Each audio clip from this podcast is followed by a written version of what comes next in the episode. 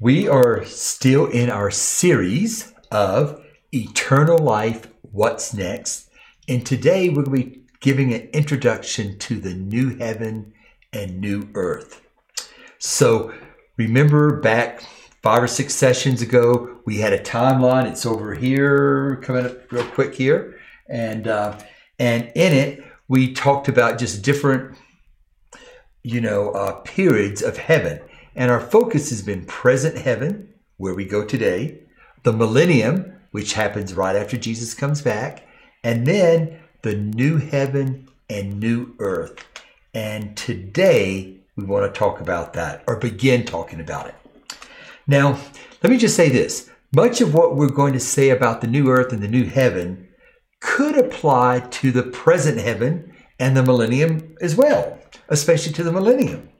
Uh, for example, being in the presence of Jesus, unexplainable joy and peace. Uh, it's just that there's a lot more written about the new earth and the new heaven than there is about present heaven and even the millennium.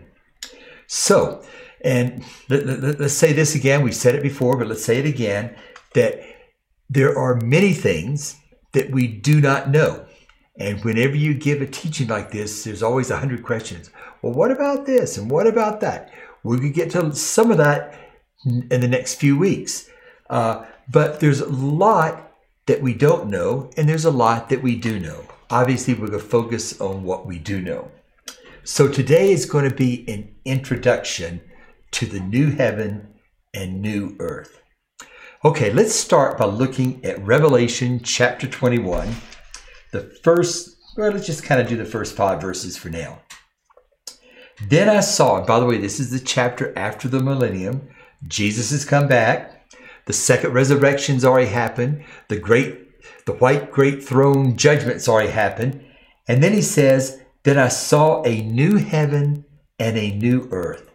For the first heaven and the first earth passed away, and there is no longer any sea.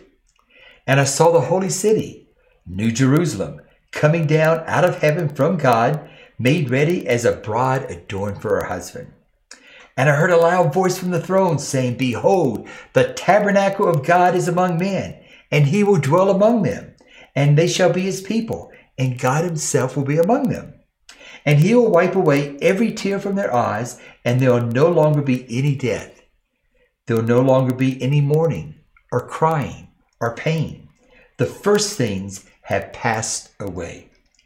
And he who sits on the throne said, Behold, I am making all things new. And he said, Write, for these words are faithful and true. Okay, uh, lots in here. And again, this is going to be an introduction. There's going to be a lot of things I'm not going to include, or I'm just going to maybe just kind of introduce. We'll get into it a little bit greater detail in the next uh, couple weeks. First of all, the first heaven and the first earth are going to pass away. It's just kind of, it's like 2 Corinthians 5 7 thing. The old things passed away, behold, new things have come. There will be a new earth and a new heaven. They're going to be the same. It's like there's a big merger coming, earth and heaven together. And it's going to, heaven comes down on earth. It's a new heaven, it's a new earth. All is made near. Now, this is important for us to understand because a lot of people are still kind of, uh, uh, they don't realize that there is going to be a new heaven, a new earth, a new Jerusalem. And by the way, we're going to have new bodies, right? All things are going to be new. The old things passed away. And this is where God's going to live with us it says, you know, behold, the tabernacle of God is among men, and he will dwell among them. So he's going to come back and he's going to live in this heaven slash earth. Let's go back to the very beginning of the Bible. God created the earth. It was good. He created man and woman. That was good. He placed them in the uh, in the garden. It was called Eden. Everything was perfect. Actually, the uh, Greek word for uh, Eden or the garden was paradise. There was life there. Uh, actually, there's the tree of life. You know, God walked with man and woman, and He created them in His own image, according to His own likeness, it says. But man allowed, and we all know this, man allowed sin to come in and to corrupt this world. Death entered in this world. The, but the promise was that one day things would be reversed and it would kind of go back. That day comes as Jesus becomes king over the world and reigns it with justice and righteousness and joy and peace and agape love. So God's going to restore the earth back to the way He intended for it to be at the very beginning. And it's going to be even much, much more and much, much greater. There's going to be a day when God's going to restore, renew, redeem everything. And those are words that we see, you know, when we see the description of heaven in the future. That happens as heaven and earth are created new and become one again. Now, people, including a lot of Christians, think of our final destination as way up in the clouds and we're sort of dismembered bodies floating around. No, that is a picture that's not in the scripture. The picture in the scripture is very clear. There's a new earth and a new heaven that's combined, and that's where we're going to live forever and ever. Now, we can read about this in Revelation 2021 and a lot of different places. Let me just kind of mention a couple places also. Look at Isaiah 65, verse 17. We've already read in Revelation 21, but it says, For behold, I create new heavens and a new earth, and the former things will not be remembered or come to mind. Isaiah, uh, that's Isaiah 65, I'm sorry. Isaiah 66, verse 22, he's talking again. He says, For just as the new heavens and the new earth, which I make, will endure before me, declares the Lord, so your offspring and your name will endure. In 2 Peter, um, chapter 3, verse 12, 13, I guess. Uh, but according to his promise, we are looking for new heavens and a new earth in which righteousness dwells. Now, those are just a few places where it talks about new heaven, or sometimes it's called new heavens, and new earth. That's in the future, after the millennium. And actually, there's a number of passages that we're going to refer to. And, uh, you know, there's uh, Revelation 20, 21, there's Isaiah 65, 66. I encourage you to read these. Now, not everything in every one of these verses, especially Isaiah, pertain to just the future. Sometimes it kind of goes back, but it talks a good bit. Uh, there's Romans 8, 18 through about 25. You may want to take a screenshot of this. Isaiah 11, Ezekiel 47, and actually there's a lot of other places too. Those are just some places that we're going to be referring to. Now, today is going to be an introduction. So I'm just going, I'm not going, I, may refer to some passages but we'll probably not get into looking a lot of specific things into the next couple weeks. Okay, but here's the thing God created this world in the beginning. The earth was something beautiful. In fact, he, he said, and it was good, right? He isn't finished with this world. Now we may look at this world, we may say, let's just get rid of it all. And but he's going to make it new. And that comes that's going to be our destination, our inheritance. Okay, some characteristics of the new earth and heaven. And again, there's a lot of things we don't know. We might can guess, but there are some things we do know. And I'm just going to kind of go through some of these today. And again, we're going to build on these a little bit later. First of all, Jesus will be at the center. It will be perfect. You know, now I, I know it's kind of hard to imagine. Well, Jesus is going to be the center. What does that mean? Because there's going to be, you know, lots of people there. You know, well, the only way I can describe it, think of a time that you were really in the presence of God, and think of the peace and the joy, the uh, times of refreshing that you felt just being in the presence of God. Now multiply that times thousands, and then it's not just for half an hour or 15 minutes or even two or three hours, it's for all of eternity. That's what it's going to be like with Jesus, you know, at the center of this new earth and this new heaven. One thing you can, and you really see this in Revelation chapter 20, 21, light is mentioned over and over and over. Light will be brighter than anything we've ever seen before. But it's not going to be blinding because, after all, we've got new bodies, we can absorb it. But it, it, it actually says that light's not going to come from the sun or moon or stars, it's going to come from the throne of Jesus. And it's just going to be, it's just going to be, uh, everything's going to be bright. It's going to be, uh, there's going to be light everywhere. And, uh, and everything's going to be brighter than it ever was before. Another thing that's kind of mentioned over and over is glory, God's glory. It's going to cover everything. Uh, you know, verse uh, verse uh, 17, um, in verse, um, no, no, no, in verse 21, yeah, verse 17. No, I got the wrong verse here. Maybe verse 22. Nope, it's not there. But, but anyway, uh, uh, there's his glory. Or oh, verse 11, it says, having the glory of God.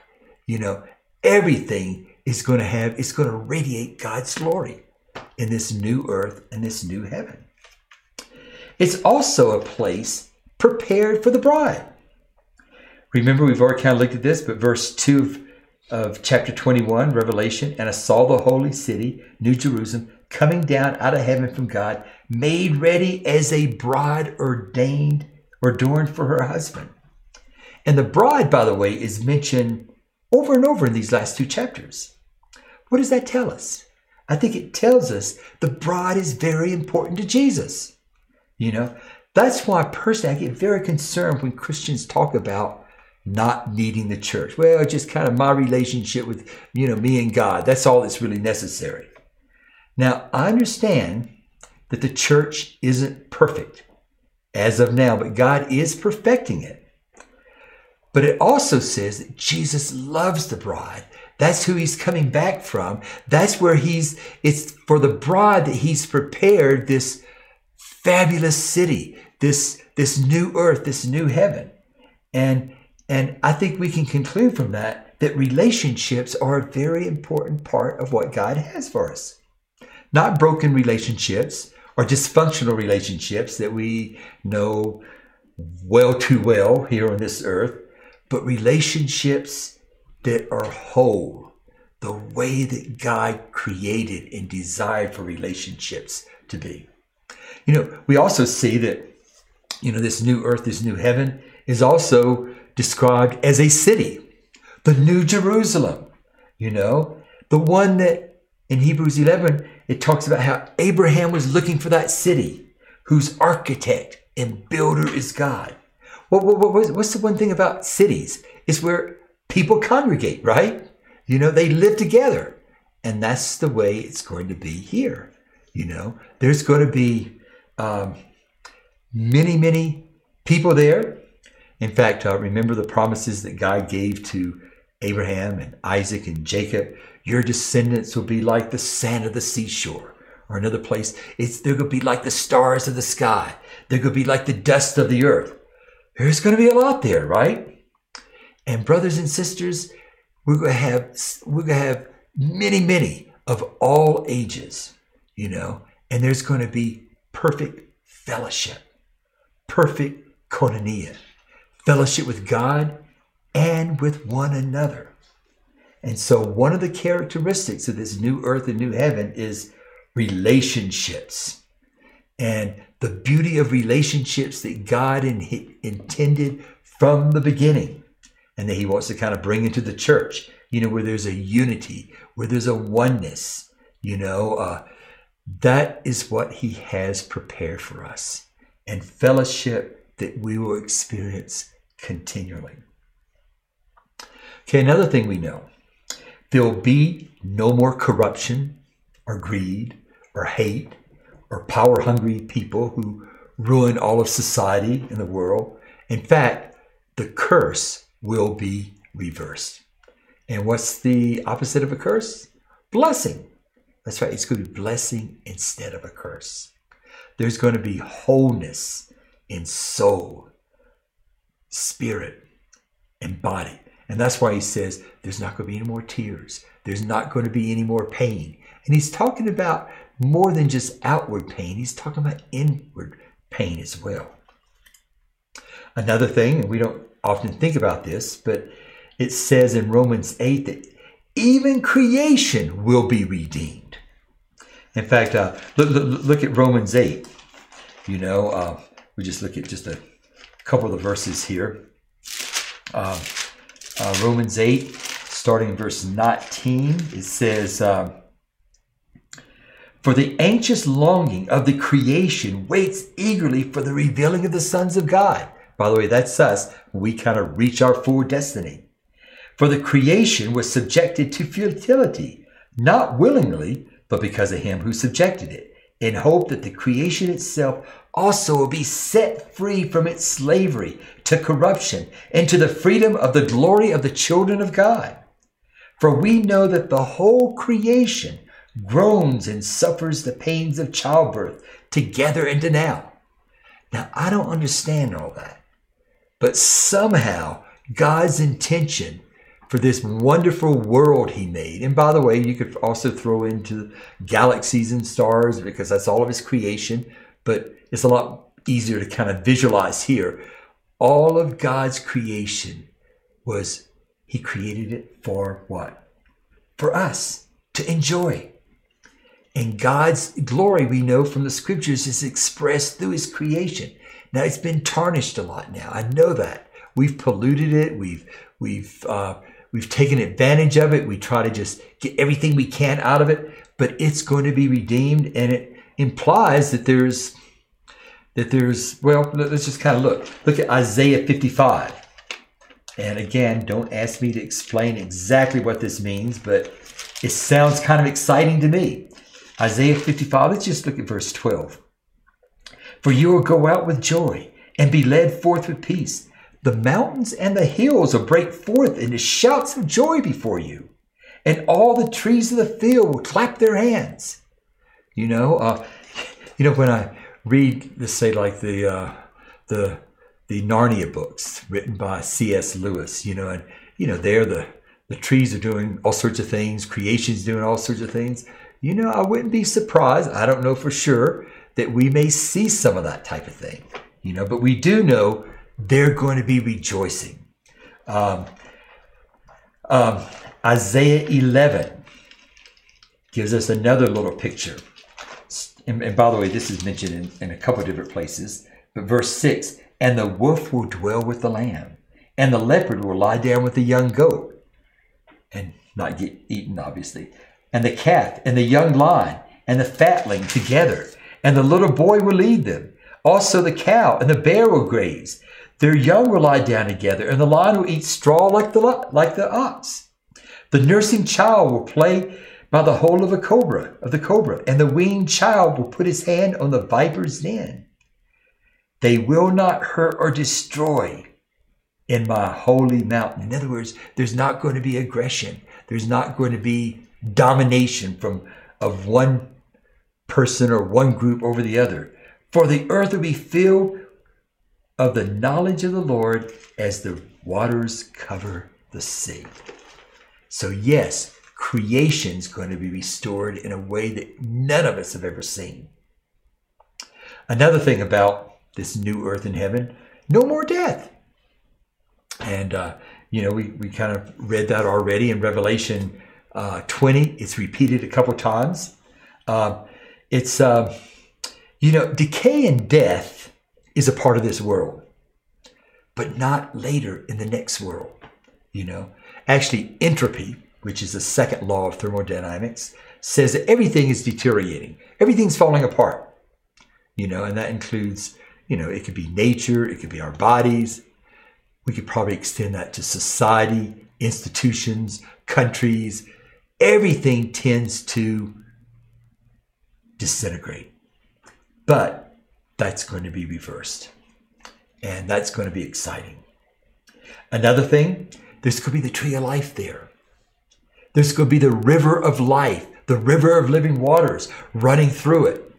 And, uh, and those who drink of it are just constantly refreshed. And uh, there's life, like Zoe life. Therefore, there's not going to be any shame. There's not going to be any guilt. There's not going to be any of those things that we struggle with right now. We are going to be complete. We're going to be whole. Another thing, the nations are still going to be there. In fact, uh, you can look at uh, Isaiah uh, 60. You can also look at Revelation chapter uh, 20, talks about it. You know, that the nations go walk by the light of Jesus, you know, uh, and, you know, but there's not going to be competition among the nations. In fact, the very best of every culture is going to bring, is going to go forth. And the ugliness of all, of every culture, because every culture has ugly things and they've got beautiful things. Beautiful things because God created that way.